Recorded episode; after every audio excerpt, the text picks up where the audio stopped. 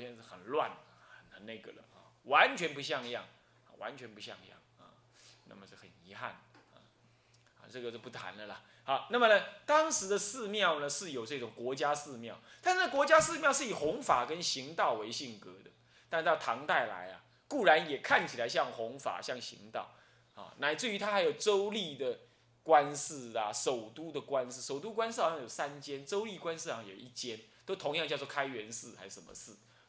这样子，乃至有内道场，内道场设在什么？设在皇宫里头，紫禁城以内。比如说，那么，那么呢？这是由国家在内部设道场，那干嘛用？你知道吗？明显的呢，但是有了，则有了什么呢？明显的管理跟为国服务的性格。什么叫为国服务啊？皇帝圣诞啦。什么？他老娘生病啦，他老婆生小孩生不下来啦，他的太子生日啦，你就要怎么样做佛事？今天你看那禅门日诵里到处有什么？这个皇恩浩荡啦，什么什么？今天是什么圣诞啊？恭祝当今皇上永保禄位啦，文武百官怎么怎么了？就是这个，就是这样，你懂吗？文武百官现在还能够文武百官长居入位，那就完了。都政党轮替了，你还长居入位，那那不笑死人？是不是这样子啊？但是如果你把它转想成说中华民国，呃，国祚永永在，那这个还勉强了。但是文武百官长居入位，四年就把拉他下来了，你还你还让他长居入位，那么笑死人。但是当时就这样，这就是为国服务的性格的余绪啊，你懂吗？呃，南普陀诵戒诵到后来回向还在念那个，现在青龙寺也还在念那个，很怪异啊。但是无所谓，我是我是把它转想成说中华民国哈，不要就这样衰亡了啊，我是这样想的啦啊啊。那么但是那个为国服务的概念就存在在那。好，你的初一十五有没有？呃，是不是是吧？国基巩固，治道遐昌。是吧？这还勉勉强强，国基巩固是大家的嘛，是不是？谁来当总统都是要国基巩固嘛，对不对？治道遐昌也可以，就治道讲，你可以把它想成说社会治安很平顺，这还勉勉强强说得过去，对吧？啊，但是你说文武百官长居入位，这就很怪异，是不是啊？呃，那叫还有什么好政党轮替？他都永远长居入位，他当然就可以作威作福啊，是不是？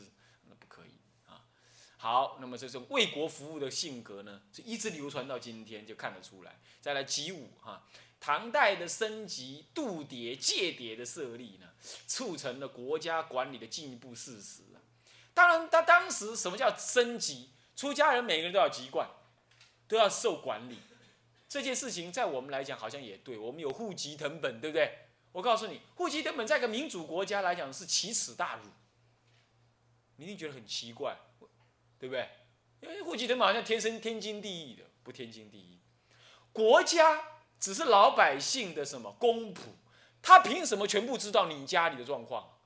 他只能知道你是谁，你你只能够说你你有一个证件证明你是我国的国民，你几岁，血型多少，为了安全起见，就这样而已。我不能够因此而知道你家里的所有一切，谁能知道？谁应该知道？国家安全机构，他知道是说，他可以动用这个可查的。当你是坏人的时候，我可以查你。他只能这样，法律授予他这样。他不是说应该摊在那给那些文武百官看的，不是这样子的。在民主国家，个人主个人主义是伸张的。他认为，你那个政府也是人完成的，那凭什么你这个人就能知道我？你懂意思吗？是这样。所以美国是没有没有所谓，他有 passport。对外证明我是美国公民，他有所他没有所谓身份证，他只有什么？他有什么？驾照，他只有驾照而已，是这样子而已。好，那么呢，他们那个所谓的那，他们没有所谓户籍这种观念的啊，没有这种。但是他们国家也，我问过他们，他们国家也知道说必须要怎么样，必须要普查人口，因为这样才知道。国家的什么经济问题，什么什么问题，当然是这样。但是那纯粹是为了经济问题，或者是国家的一个健康需求，他们去普查。他不认为你应该点油做记号来划走，进户去凭做记号，他不认为是这样子当然啦，只要他不要管太多，目前为止啊就算了啦。但是呢，升级这个观念呢，中国一向就有。为什么？这是在一个老百姓是皇帝的财产这个观念啊。当然，我的财产要登记呀，对不对？是这样，所以你就来登记嘛。每个人都来登记财产，这这种观念出发的啊。那么西方就算有登记，他认为呢，他不认为是这样，他不认为他他的观念就不是这样子的啊。好，那么因此有度牒有戒牒，你剃度要经过什么剃度证明书，你才能剃度。哎，你要来跟我剃度出家可以。有没有剃度证明书？国家认可的，没有的话你就不能剃度。有人说这样很好，说啊，这个是奴奴才思想，你什么都要人家管，你出家都要人家管，出家就要远离什么？远离社远离社会的那一套的。你还说这样人啊，请你来管我吧，你来证明我能出家吧？证明你能不能出家是由你师父佛门里头自有一套证明的办法，你还需要世间人来证明你，来考核你，这不是很荒唐的吗？但是你说要不要考核？要，由出家人自己考核，懂我意思吗？是这样子，但当时不是这样，但国家考试，国家给你证明书，啊是这样，那促成了这个，这样就国家能管理你了，对吧？是不是这样？那么因此，乃至于更由于寺庙的人事任命等，亦由国家的认可，因此佛教的自主性又受到进一步的限制，很可怕，是不是这样？台湾有没有这样？台湾的寺庙条例到现在还在那样干那种事。对不对？管理人聘请寺庙住持，你看这不是荒唐，荒唐透顶吗？对不对？管理人啊，管理人可以是世俗人，你看这是包藏祸心。那这种寺庙管理条例，你看笑不笑死人？在阿扁的白皮书里头明白的写着，他要废除什么？呃，寺庙管理条例。不过话说回来了，据说他那个两国论也在白皮书里也写着，但现在他当上总统，他就说，哎。两国论的不入线 啊，他所以说白皮书也会被推翻呢。那我不晓得这件事，当然他推翻哪个我没有意见。我是说，从这个立场上来说，会不会他最后也会说，嗯，寺庙管理条例还蛮好的，留下来吧？那我就不知道了。不过如果他这样子，我们四年把他拉下来，对不对？呃，他不能永远这样干的嘛，啊，好，那么不管了。总而言之，这种观念呢，它一直存在着，多多少少都存在政府当中。今天好也有这种思想在那儿，那么对不对呢？我告诉你，不对的。佛陀的世界主义是不容许这样子的，是不容许这样。但倒过来说，佛教必须自清，佛教不要贪小便宜，佛教就是修行，这样就对。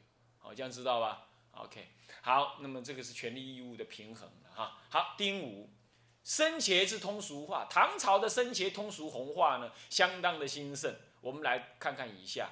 啊，物一，佛教仪式法会的流行相当的多，比如说佛菩萨圣诞日啦、盂兰盆会啦、佛牙供养、八关斋会、讲经法会，乃至国际天子生日啦、太子生日啦、皇太后生日，什么这个那个的，全部都行香诵经礼忏，都有。行香就是他们上香了，好，刚才就是做上香的仪式。那么诵经接着就会诵经，诵经语完了，可能还有加上礼忏。拜什么礼忏？比如说梁皇忏当时就是替梁武帝做的，这就很明显这种礼忏，这一直传到唐朝来都这样。不过国家色彩非常的浓厚，而且呢，拜忏啦、行香诵经怎么做法？那个仪式的内容几乎没有宗派差别，啊，没有宗派，什么宗都都照这么干。为什么？因为这是也对了，因为祈福嘛，那祈福哪有什么好宗派差别的？啊，他就这样做。不过也不一定，你看。密教就有一套他们自己的祈福的方法，对不对？他们自己助助韦陀伽蓝的办法，我们有我们助韦陀伽蓝，他们有他们的火供啊、什么供、烟供的这种做法，它不一样的，宗派不一样，就不一样做法。他这里说几乎没有嘛，是说汉传的几乎都没有，但是呢，那种密教的密教就有，显教几乎没有，那那那密教可能就是有。密教跟显教就有差别，还要以祈福祝愿为主，内容完整庄严呢为共同的特色，但是以渐渐失去了由渐修、渐渐由渐纯修行跟立身的这个立场，而偏向于这个名利的世俗化立场。到了明到了宋朝呢，拜忏风气更盛，不过他是为了修行。到了元朝、明朝，哇，拜忏就明白的规定公定价格。明朝呢定什么？国家定拜一个忏多少钱？定国国家定公定价格，那就有点离谱了，啊，有点离谱。那是说是一直往世俗化去。拜忏本身不恶，它是祈福也是修道，尤其天台忏法根本就在求开悟的，根本就是修开悟的，他还要修一心三观的，这哪里会是，哪里会是，会是感经忏说什么念死人经，它跟那个完全无关，对不对？然而，然而被恶用了之后，渐渐它的本意就消失了啊！这点我有写过论文来说明这件事啊。那么唐朝已经有这个戏。已经有这个形象，再来无遮大会很盛行，这无遮大会一开起来啊，好几万人来吃饭。现在什么千生斋了，什么什么脏话，什么斋生啊，什么就是上千人，那男的小儿科了。那一家人，一个一个富翁就可以办千生斋了。所以这当时出家跟现在比，现在少太多了，以前非常多，一个一个大富翁。一个有钱的员外，他就能办千生斋了。国家都马是办万生斋的，哪里办什么千生斋？是这样子的。你看当时交通不发达，呃，那个什么通讯不佳，没有电话，没有信，也没有车子，他能搞上万人斋、万生斋，你看厉不厉害？啊，当时真的是宗教气氛比较浓厚啊，可能娱乐也比较少啊，大家就很乐意这样办啊，这样子。是社会上的大事，国家大事，用国家力量来办无遮大会很多。再来，意义跟法社的法，意义是什么？意义是纯出家，呃，纯在家人的一个什么集团，有点像联社。法社有点像联社，意义也意义有点像什么？意义就是大家一起来诵经，诵完一起讨论，然后就离开。法社的话是生俗都有，由出家人领导来做一种共同的修行，也做一种是社社会的红化。啊，这样子，那后来就转变成了联社之类的，好，或讲讲讲堂之类的，啊，这个啊，意义跟法，意义是纯出家在家人，法社是四众都有，由出家人领导，啊，俗讲跟辩文的运用，俗讲就是怎么样，通俗演讲，当时就有通俗演讲，当时没电视，没电话，没录影，没录影带，没有第四台，但是他们怎么样？他们就他们就画画。画了一个什么呢？哦，地狱变相图。然后呢，用讲讲，用说书的方法，边讲边敲锣边打鼓，刚才播报的是公告啊呢。然后呢，就到一个乡间旅游去搭一个台子，说哈哈哈这样这样开始讲起来。所以当时中国人会讲鼓啊，公告啊，那是从出家人这里学来的。你懂意思吗？啊，边讲讲了半天，不能用想的。讲到了什么精彩的地方呢？你就画个图给人家看，就是变文，把文字变出图像来，就叫变文，懂我意思吗？就变文。所以那个呃敦煌啦，什么什么龙门呐，很多的那个石壁里头都有这种变文，那就是为了弘法，就是现在的所谓幻灯片意思一样，懂吗？在民国在台湾初期的时候，像祖云老法师就是这样，他还用了放。用那摇的那种放映机，放在那脚踏车那里，然后骑着脚踏车，全岛巡回步道，就是用这种办法。这这是所谓的熟讲跟变文。现在用什么了？现在用卡通，用演电影，对不对？台湾到现在还没有人发展，人家那个韩国、日本发展的很好，那就是现代化的变文，也很吸引人，对不对？好，这就是所谓的熟讲变文这种观念啊。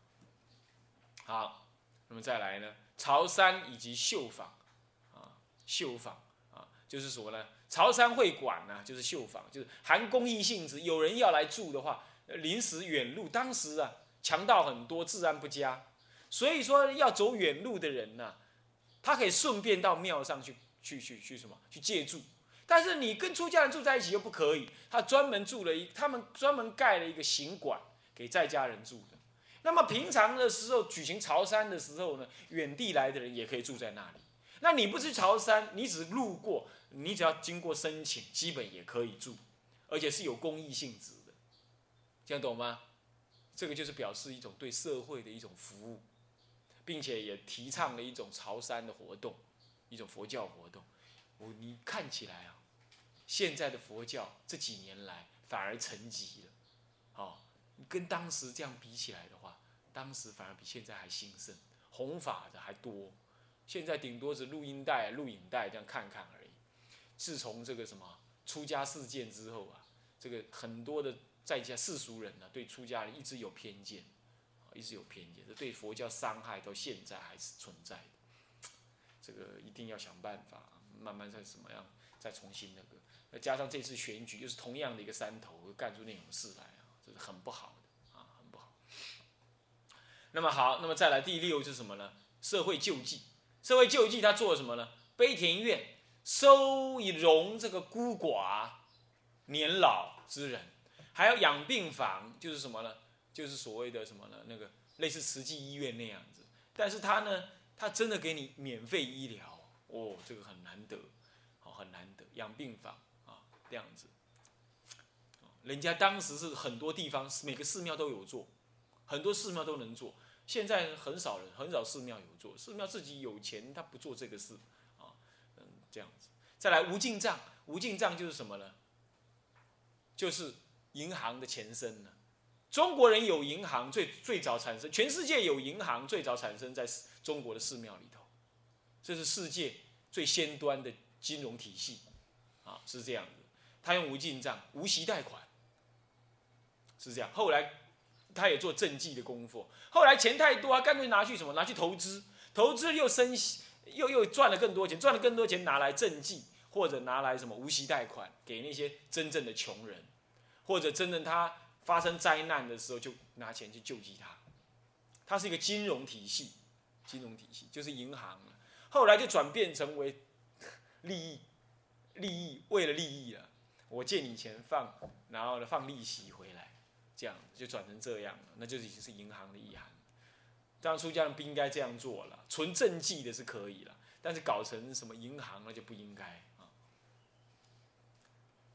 规模蛮大的啊，甚至于他们有专门的账记账的那种那账册。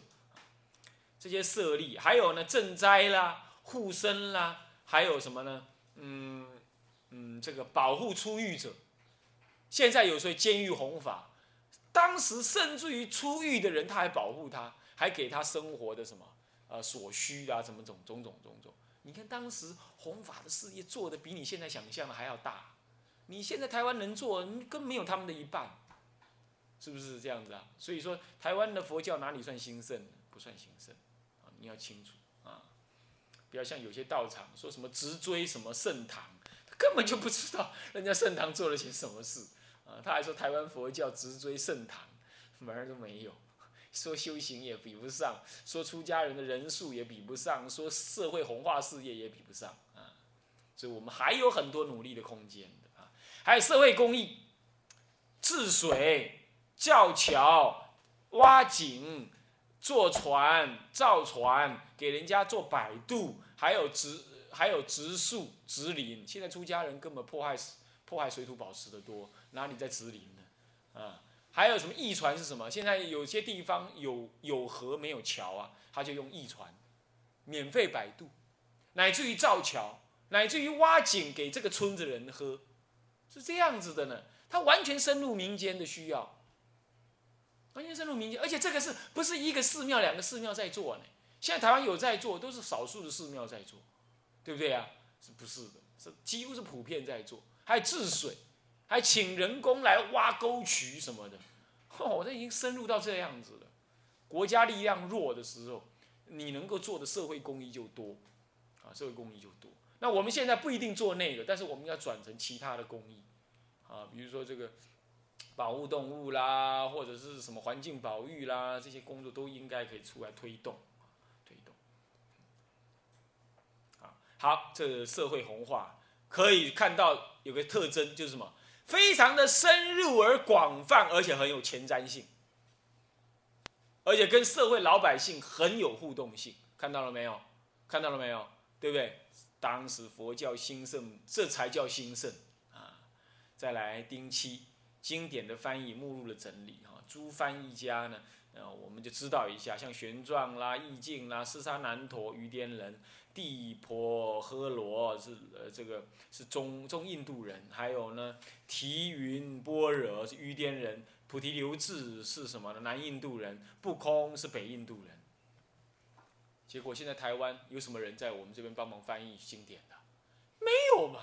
来了几个什么南传喇南传比丘或者是西藏喇嘛，也没听说他们翻译太多嘛。当时根本大力的翻译，而且很好。你看每一个佛教要兴盛的时候哈，他都会引入外来的新的翻译的内容。南北朝如此，唐朝如此，到了宋朝也如此。哪个朝代要是外来翻译的东西少，那个朝代的佛法受的外来刺激就少，结果他就不能兴盛。台湾现在如果有经济力，为什么不引人来多做翻译呢？可是现在有翻译没有？有，都是翻译人说的，不是翻译经。那翻译人说也就罢了，他那个翻译的文字都对中国的佛教具有攻击性的的翻译不少，那这样就不对了。应该翻译一种能够相辅相成的文字，这样才对。像这样观念呢，是未来有识之士应该好好去推动。从历史上来看，这是需要推动的。需要推动，好，好，再来物二经录，经录又就是整理经典的内容，啊，台湾呢竟然没有出家人这么有钱，嗯，还好啦，有个佛光山在做什么整理什么整理这大藏经的工作，啊，但是呢具不具备这所谓的这个这个客观性呢？呃，他有没有找其他出家人来帮忙呢？呃，或者来给予所谓的审定呢？好像都没看到，都他自己自己人自己选啊！我想这个人有点缺憾。如果他能了解到我这个，我不是什么批评，我说要有这种共通性，最好呢多找一些有代表性的出家人呢来给予什么，至少在目录上也审定一下啊！你你们的大师就就静静的就也塞进去，也夹进去，也做成呃呃这呃高僧大德之一，这个大家都知道啊。那么你就说明一下嘛。也没关系，是不是啊？那你不要这这闷不吭声自己干，自己干了将来就想要历史留名，用这种方法，这也不是很适当啊。要你真的是高僧，拿出来大家谈一谈。如果是，那我们就放进去也没关系嘛，啊，对不对？啊，这应该是这样子比较好啊。这经录有《大唐内典录》，还有《易经图记》《开元释教录》，还有《续开元释教录》等等，相当的多。我提出来这四本是什么呢？是重点，是重点的，重要的是四本啊。这经录也做了，我们这个时代其实也应该做啊，也应该做啊。那么也有人在做啊，那么最好那个广泛性跟代表性更高一点，会更好啊。这是我刚刚的意见是这样啊。接下来丁七就是佛教跟儒道二教的抗争跟调和啊，这样子的问题呢，这也是一个时代的问题啊。我们今天基本没有了。但是呢，未来不敢保证没有，所以我们应该多了解一下，多了解一下。好，我们这节课先暂时上到这里啊。向下文长，赋予来日。回向，众生无边誓愿度，众生无边誓愿烦恼无尽誓愿断，烦恼无尽誓愿法门无量誓愿学，佛道无上誓愿成。自归佛，当愿众生解大道，报上心；自归法，当愿众生深入经藏，智慧如海；自归身，当愿众生同理大众，一切无碍。愿以此功德，庄严佛净土，上报四重恩，下济三途苦。若有见闻者，悉发菩提心，尽此一报身，同生极乐国。南无阿弥陀佛。南无阿弥陀佛。南无阿弥陀佛。